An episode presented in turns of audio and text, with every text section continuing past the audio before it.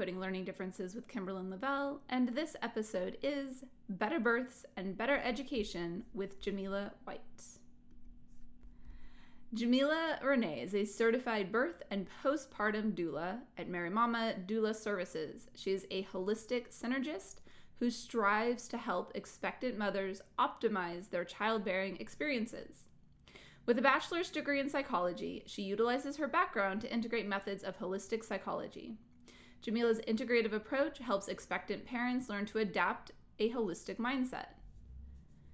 Her most noteworthy slogan, What the mind decides, the body is sure to follow, captures the essence of embracing the human mind and body for the expectant mother. Jemilla has attended over 20 natural and unmedicated births and has helped over 25 mothers exclusively breastfeed for more than one year. Jemilla takes pride in helping mothers wake up their innate sensibilities and to overcome their most challenging fears relating to childbirth.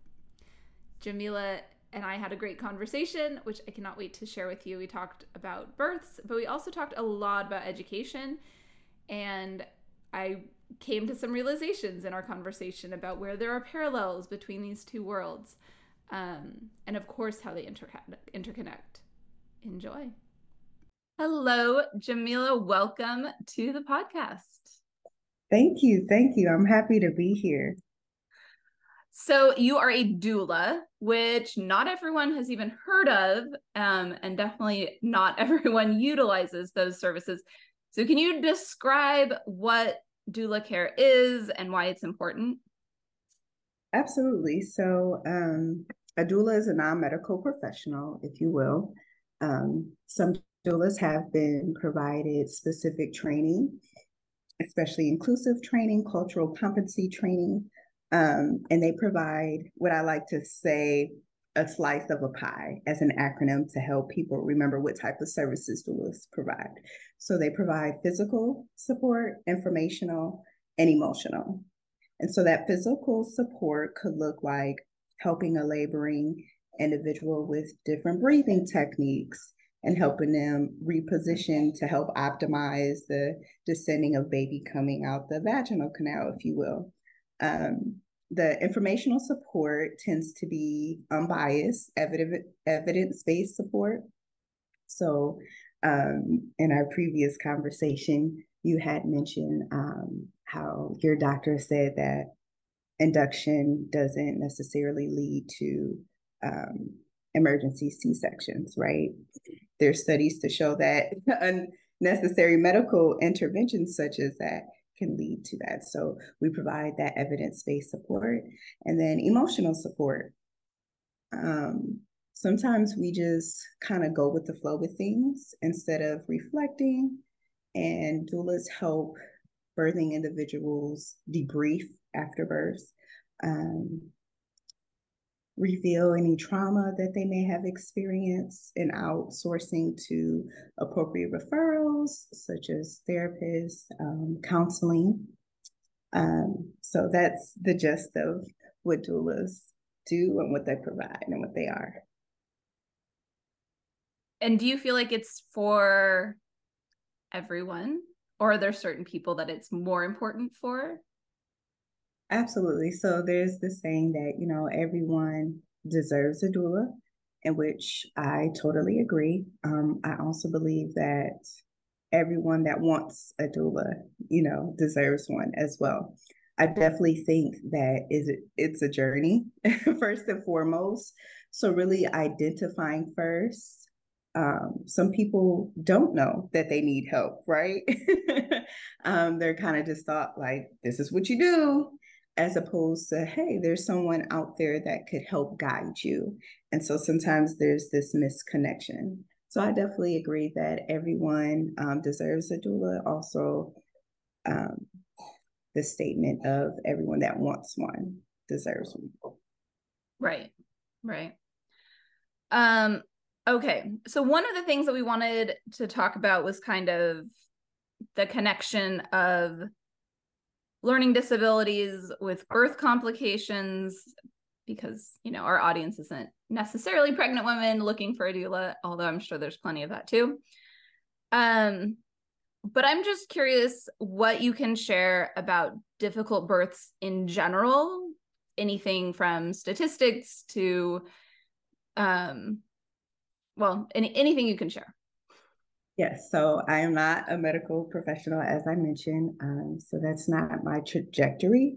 But um, through personal experiences with some of my clients, and also um, noticing their APGAR tests. Um, so, for instance, if babies have been birthed via, via cesarean or belly birth, if you will, they tend to have lower APGAR tests. So um, a lot of the medications used, you know, we often hear like, oh, they're they don't affect baby. They do, because it definitely goes in your bloodstream, right? Um, and it can it can also affect nursing if you're choosing to breastfeed as well. So just keeping in mind, you know, any narcotics um, that may be offered to you if you are wanting to breastfeed, being mindful. And so that's where doulas kind of step in and say, like, hey, this is a birth intention that this birthing individual has created. They want to breastfeed, right? Because in the midst of everything going on, doctors are in and out of your room. Your doula is there throughout the entire labor and delivery process, usually up to two hours postpartum. And so they can step in and serve as that liaison, like, hey, you know what, this client wishes to breastfeed. What alternative medications, if that's the route that that birthing individual wants to go? Um, and so knowing and feeling like you have options and knowing that you have birthing rights in hospitals um, for them to provide you with alternatives in the event you want an alternative or different options. So um, I have noticed that the APGAR tests seem to be lower um, also, I came across this article saying up to like four months, the growth and development tend to be a little slow. Um, but once again, like I'm not a medical professional um, and I'm not very erudite pertaining to that area, but I definitely feel like there is a correlation and there should be studies that reveal that. Um, they kind of just give you a packet and expect you to read all through it, but they don't provide you with the resources that you really need postpartum. Right. The and the the the new mother brain, new parent brain mm-hmm. is not at its prime to receive a huge packet of information, read through it, make sense of it, you're like in that moment just in survival mode of I need sleep, I need food, I have to take care of my baby and absolutely.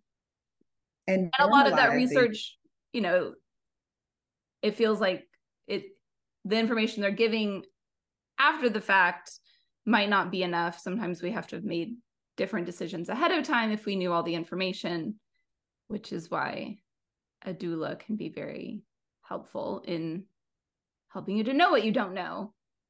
Absolutely. of just, well, everyone else does it this way. Right.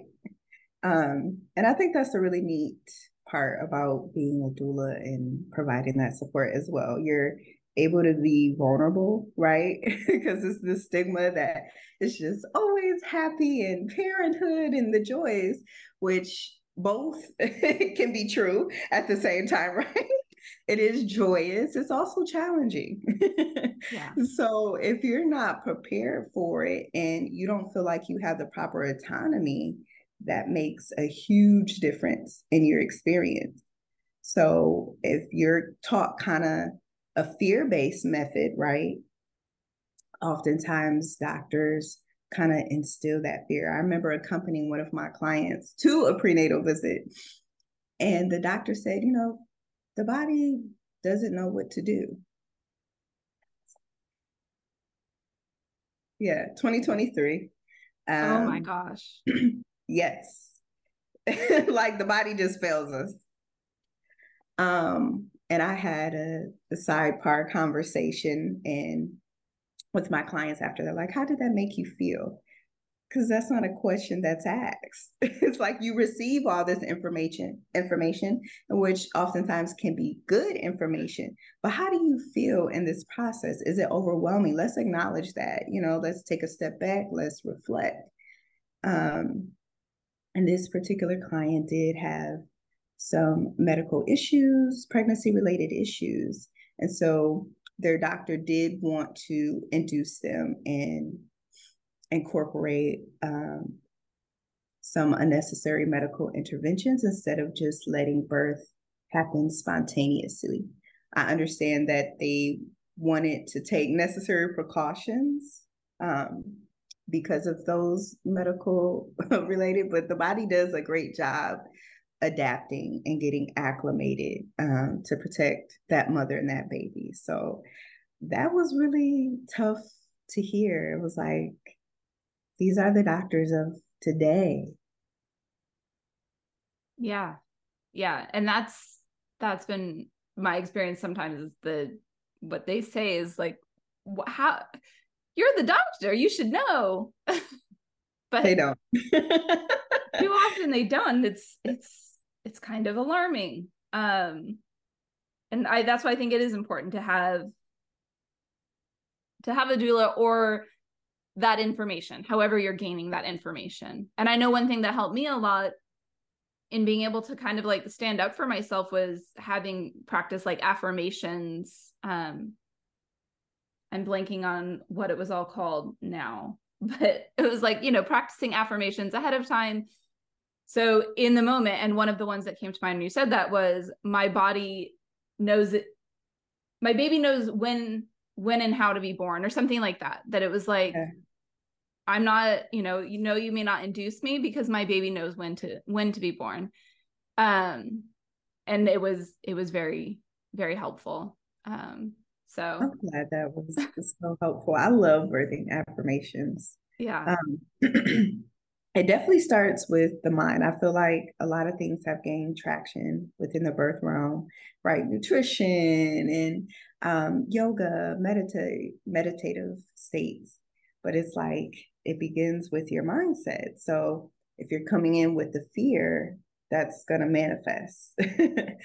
um, if you're coming in with some sort of optimism and, you know, I feel like I can do this, I know I can do this I'm going to need support with this. It definitely helps things a lot. Um, so, birthing affirmations, um, feeling empowered, right? Waking up that I feel like innate sensibility that we're born with. Um, I know for some birthing individuals, they're like, I can do that. Um, you know, what does informed consent look like? So you're going into some of your OB appointments and they're just coming in like, all right, I'm going to check your cervix, not knowing that you can opt out of that, right? It's more so procedural to them. So a lot of doctors aren't even knowing, like, I'm not asking for informed consent. This is just what I do in the event, you know, one of my patients is pregnant. Um, so there's benefits and risks to every decision. And so one of them pertaining to cervical checks is interrupting the natural flora of the vaginal canal, right? Um, it could also expedite labor. Um, and so just being mindful that due dates are estimated due dates. Um, a lot of people hone in. I understand, mama. You are tired you are um sometimes over being in the pregnant state sharing your body you know you miss what it feels like to get the proper sleep to be comfortable but also allowing yourself to be uncomfortable i don't think that's fully embraced yeah well, I remember when I was pregnant with my first, I just knew that it was going to be sleepless nights after. So I was in no rush. I was like, no, keep the baby in there it's just going to get worse from here on out. I, I love that perspective. Like, yeah, definitely in the midst of things, you're just like, I can't see the end of the tunnel. I yeah. but as the days progress, you're like, okay. in that moment, it was pretty bad. yeah. But in hindsight, I'm like, oh, okay maybe again. One of the other things you mentioned was that word empowered. And that's something I always think about in terms of I think parenting in general, like a lot of these hard decisions we have to make, we have we need to be mm-hmm. informed so that we can feel empowered and make good choices for our kids. Like it definitely shows up again in like the IEP process. If you've got a child with some kind of learning disability, knowing what you what you need to know makes a huge difference. Otherwise, you're just going along with whatever the school says until the kid is you know, at whatever grade. A lot of times it happens in like fourth grade, and the parents are finally like, no, I am done blindly following you because this is not working. My kid is right. still super far behind, and you've done nothing. Yeah. So, you know, the sooner that they, and sometimes they're afraid to say something. They're like, well, I don't want to rock the boat. And I get that. I do think that, you know, relationships matter and the relationship with the school makes a difference. And you want to have a positive relationship and assume the best intentions. But sometimes mm-hmm. schools are not informed of what they should be informed about, just like sometimes those doctors are not informed about the things that they should be informed about.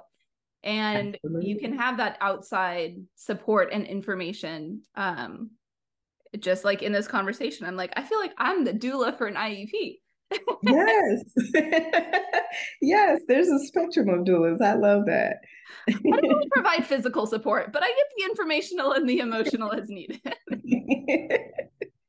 I love that. I think that um, that's really important. And also just being open and receptive to feedback. I understand that as a parent, it is hard. Sometimes we internalize it as it's my fault, um, as opposed to, you know what? I made these decisions based upon the information that I had at the time or that I didn't have at the time. You know, just really taking ownership. I think that's when growth begins to happen. Um, instead of seeing it as a in a victimized state, right? Just owning up, right. forgiving yourself, extending yourself grace. Now that I am becoming more informative, I want things to look differently, you know. Right. Um, so I think just having a different approach is really helpful, um, especially pertaining to any assistance with like learning disabilities. And I had actually served as a behavior technician back home in Michigan um, for uh, individuals diagnosed on the spectrum. And I understood the importance of certain routines for them it was very lucrative. And I learned how to really just extend grace, like what worked for them as an individual, um, not a statistic, you know. Um, and that's something that I want to, I know it's important, but honing in on that stat instead of looking at a person as an individual. And that's what we need to do because there's too many systems in place now that affects us. So I think definitely having that approach, like this is an individual at the end of the day. Right. Right. Yeah. And that's the whole individualized education program. The IEP is supposed to be individualized. And there are school teams that do definitely get into that. Like, this is just the way we do things. Just like mm-hmm. you're talking about the doctors, that this is just what I do. And they forget to individualize they forget to be to be warm and receptive to like the you know especially parents a newly into the iep process they need a little reassurance they need to know that you care and if you're treating it like a procedure then it's not they're not getting that feeling and they're it, it can cause distrust um yes and understandably so um, I wanted to also talk about birth complications and that link to learning disabilities. I remember early on in my career, I started noticing that a lot of the files that I had for my students, they always asked about the birth history of the child and the early developmental milestones. And they always were looking at that early stuff pregnancy even was there any complications in pregnancy so they went all the way back to that and we're asking these questions and i started noticing that a huge number of my students with learning disabilities in particular, and also like ADHD and some of um, those, they there was a lot of stuff that happened early on. And so then I started trying to look at statistics and and what's kind of going on and what that connection is. And I know that there is there is a correlation there, there is a link there. Um obviously there's a lot of other factors that impact whether or not a child might have a learning disability. It's not like if every birth is perfect then your child will be without a learning disability. Like obviously right. that's not true. But there is also that correlation. Um yeah. and I'm just wondering what we can do about that. Yeah, uh, I agree. There uh, definitely is a correlation. There's unfortunately not enough research, but I feel like more schools need to hear from the community. It's like, yeah, you can create a really great program. Who is it for? Who was kept in mind? Because it's one thing to have that experience and provide insightful, you know, information and provide those resources. And it's another to not have undergone or not know what that experience is like and just creating a program or a system without taking under consideration. Um, back at home in Michigan, where I'm from, I served as a member of a policy council although I homeschool my son, he went to preschool. It was very short lived, right before the pandemic. And it was very impactful. Um, I remember some of the other parents saying that it shouldn't matter what your income is if your child needs help. And for that program in particular to have free education or free preschooling, um, you had to meet a certain income level. And if it superseded that, you were ineligible. And so, once again, these systems that they have put in place, um, it's not inclusive, it's not equitable. And so, definitely um, creating more of a sense of com- community, having committees I think will be helpful. Yeah. Yeah. I know I'd love, uh, we were talking before that it would be so nice if almost like as soon as school starts or at the pediatrician, if the pediatrician could do better about it, like, hey, there's a trauma associated with birth, there was whatever. Mm-hmm. Watch your kids' education very carefully because mm-hmm. there is you know there could be something with that that there it could impact their education. Um because there are definitely those doctors like I've dealt with where it was oh no that's not a thing. Yeah. Dismissive like I'm telling you that it is a thing. It is a thing yeah but they want to be the expert and aren't willing to be an expert i guess. Like they're not actually getting the information they need to be the expert.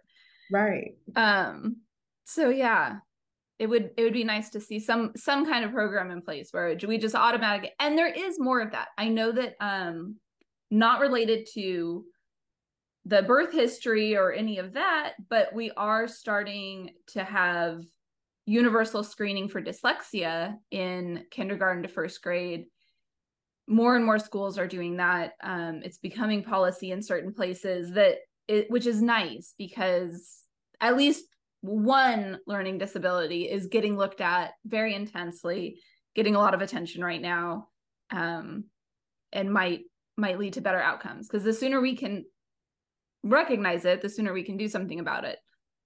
Unfortunately, there's too many schools that also don't provide great services for those kids right now, proper instruction that they can actually make progress.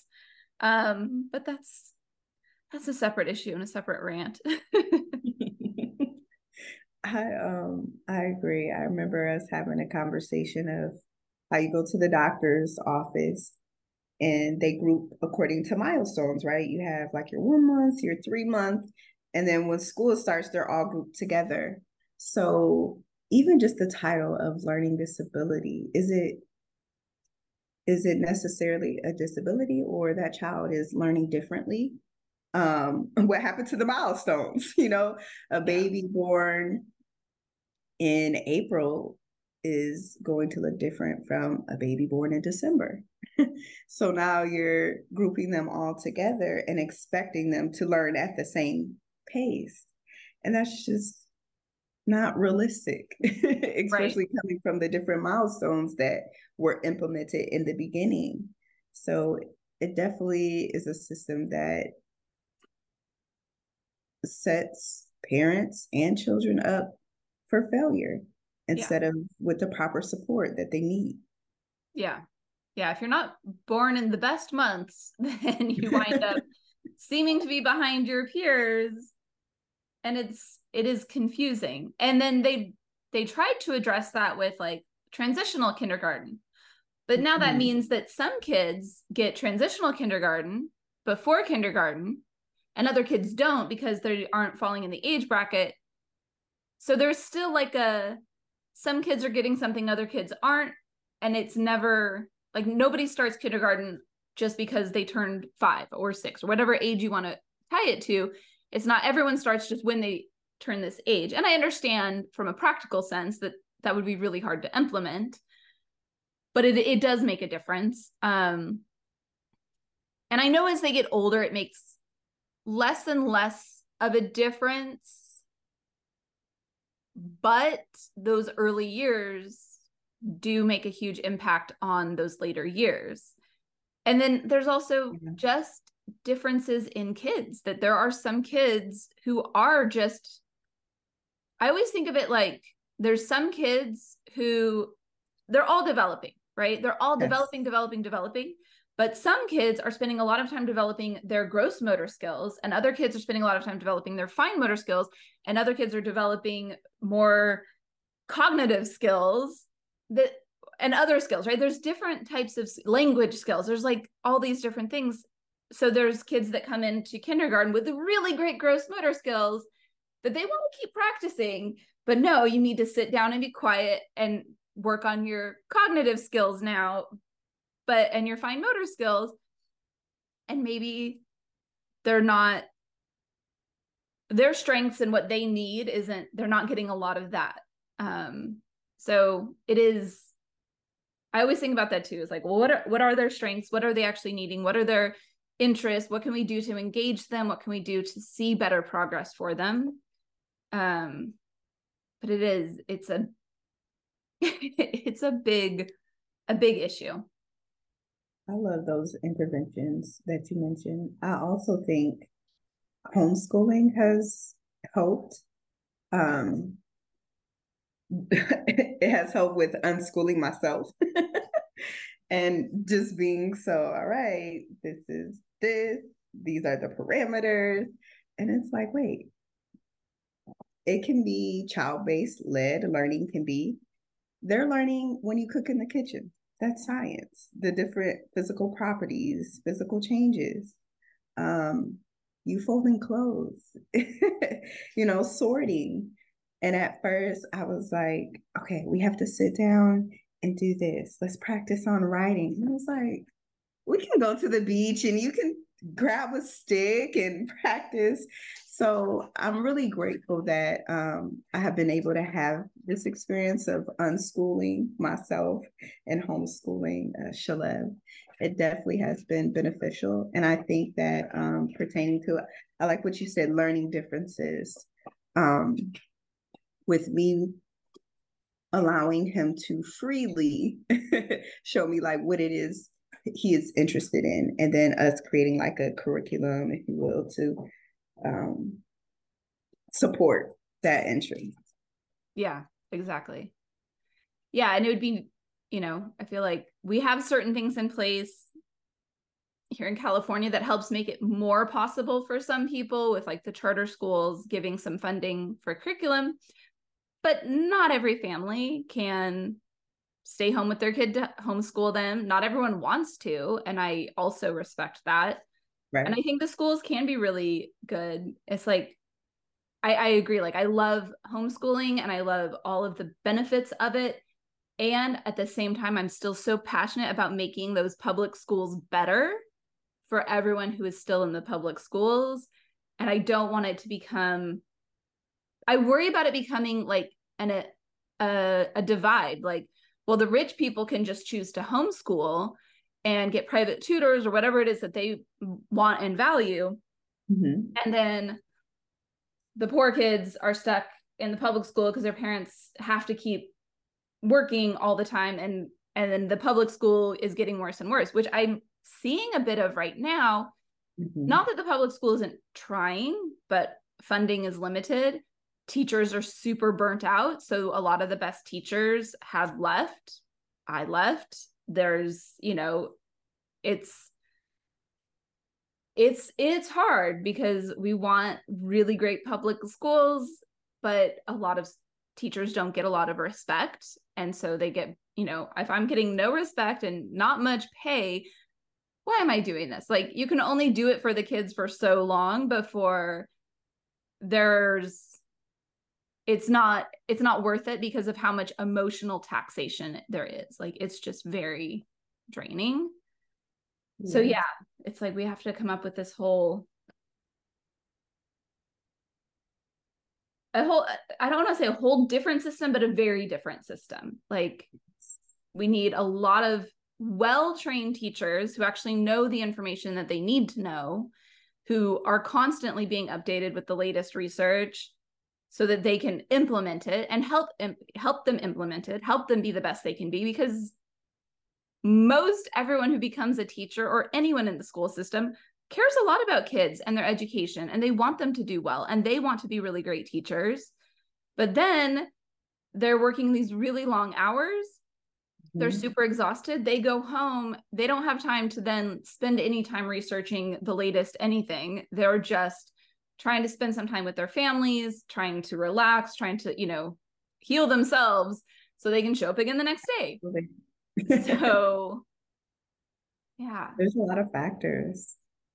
Um, yeah. I actually was having a conversation with my partner because um, I did attend public school, and we were just saying how we didn't notice all the factors that were affecting some of our friends. You know, it's hard to focus at 7 a.m. when you're eating a bag of hot Cheetos for breakfast, mm-hmm. or you're thinking about where your next meal is coming from. And school is pretty much a safe haven, you know, a getaway from your home life. So if we look at the system's approach, it's more so of a band aid issue, right? Like, okay, let's just patch it here, patch it here, instead of looking at it from a holistic perspective um, of, okay, home directly affects their performance, right? right? Or can, I should say, can directly um, affect their performance at school.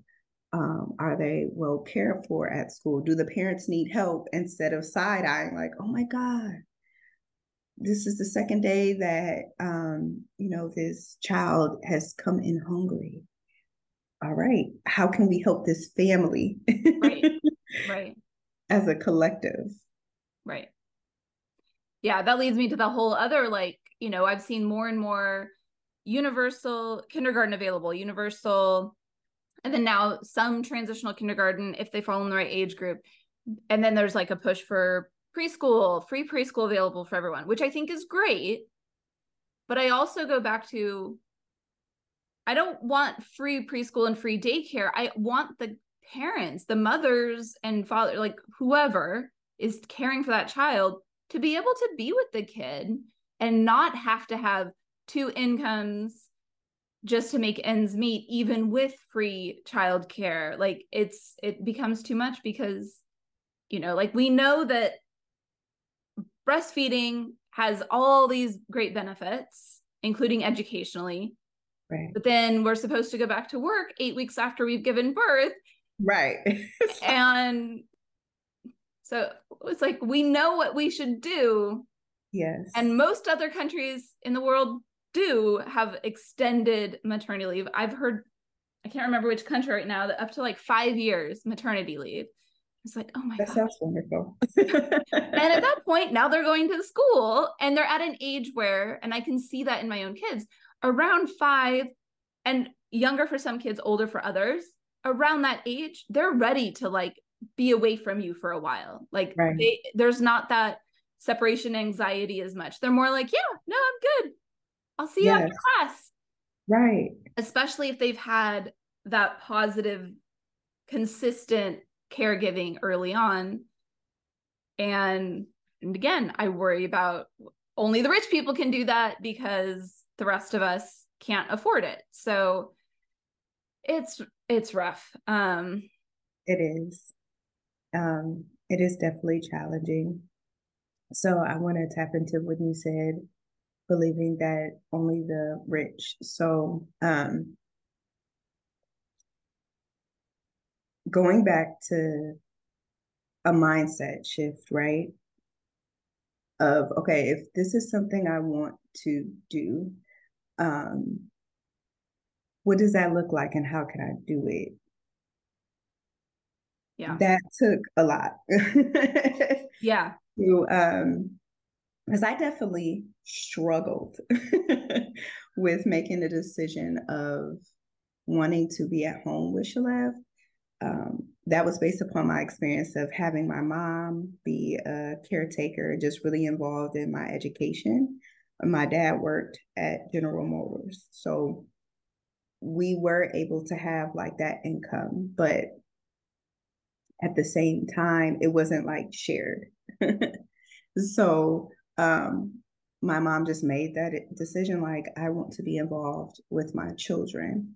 And so that's something that I decided. And I worked part time for an organization as a behavior technician when I had Shalev. And then I stumbled across doula work. I was like, okay, I thought about nursing school, um, but that didn't resonate with me. Um, I just really like the um, holistic and just non medical approach.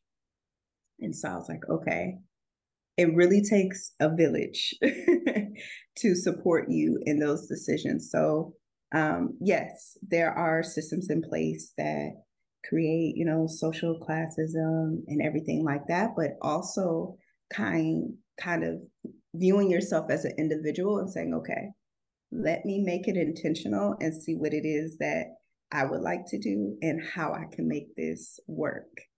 Um, yeah.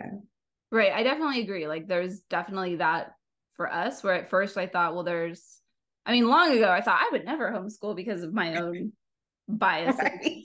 And then I learned more, did more research, learned more, and I was like, actually, I would totally homeschool.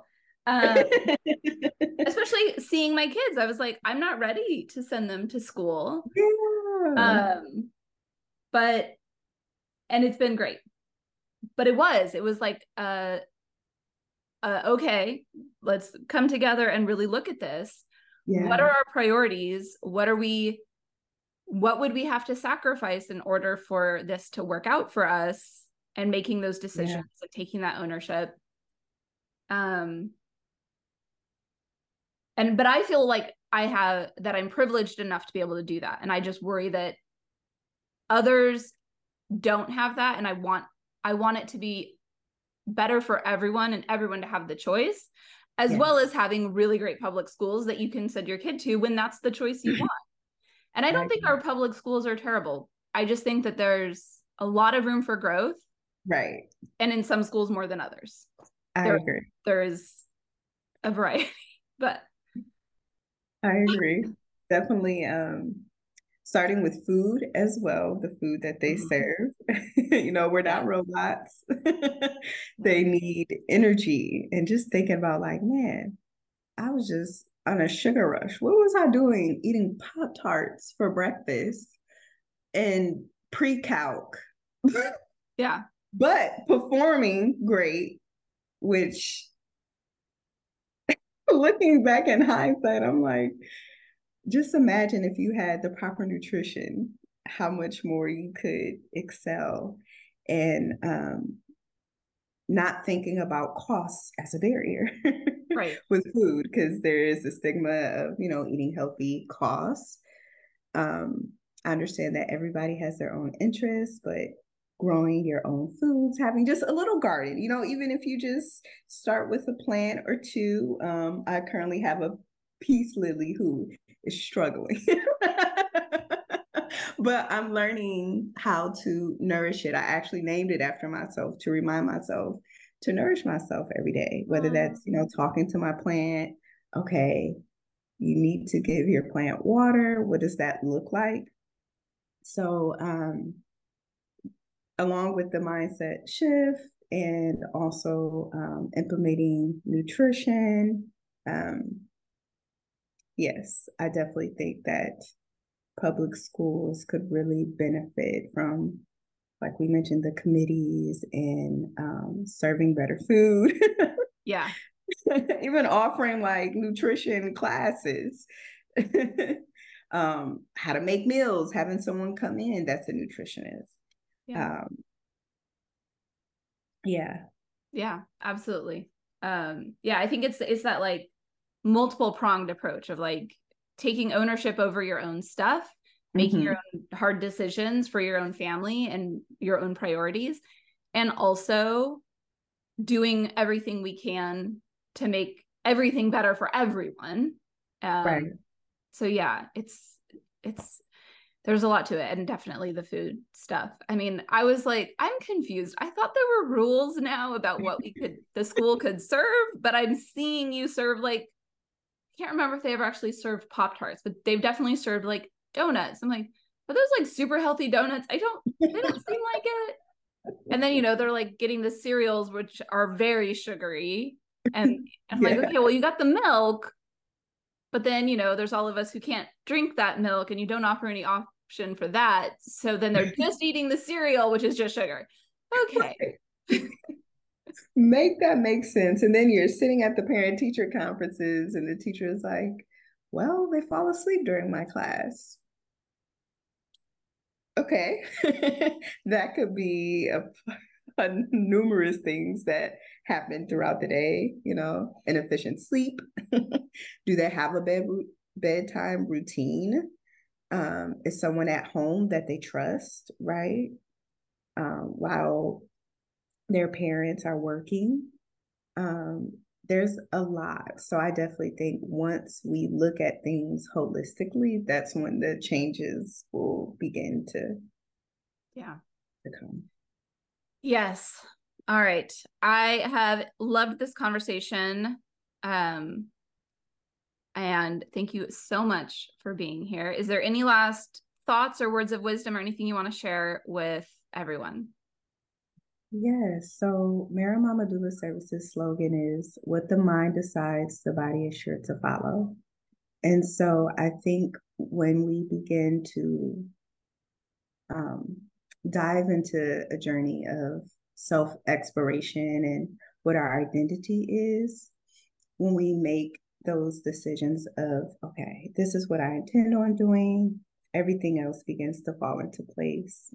And so I just um, wish everyone well intentions, be empowered, um, tap into yourself, love on yourself a little bit more, um, extend yourself grace for the decisions that you have made with the information that you were presented or not, and um, continue on your journey.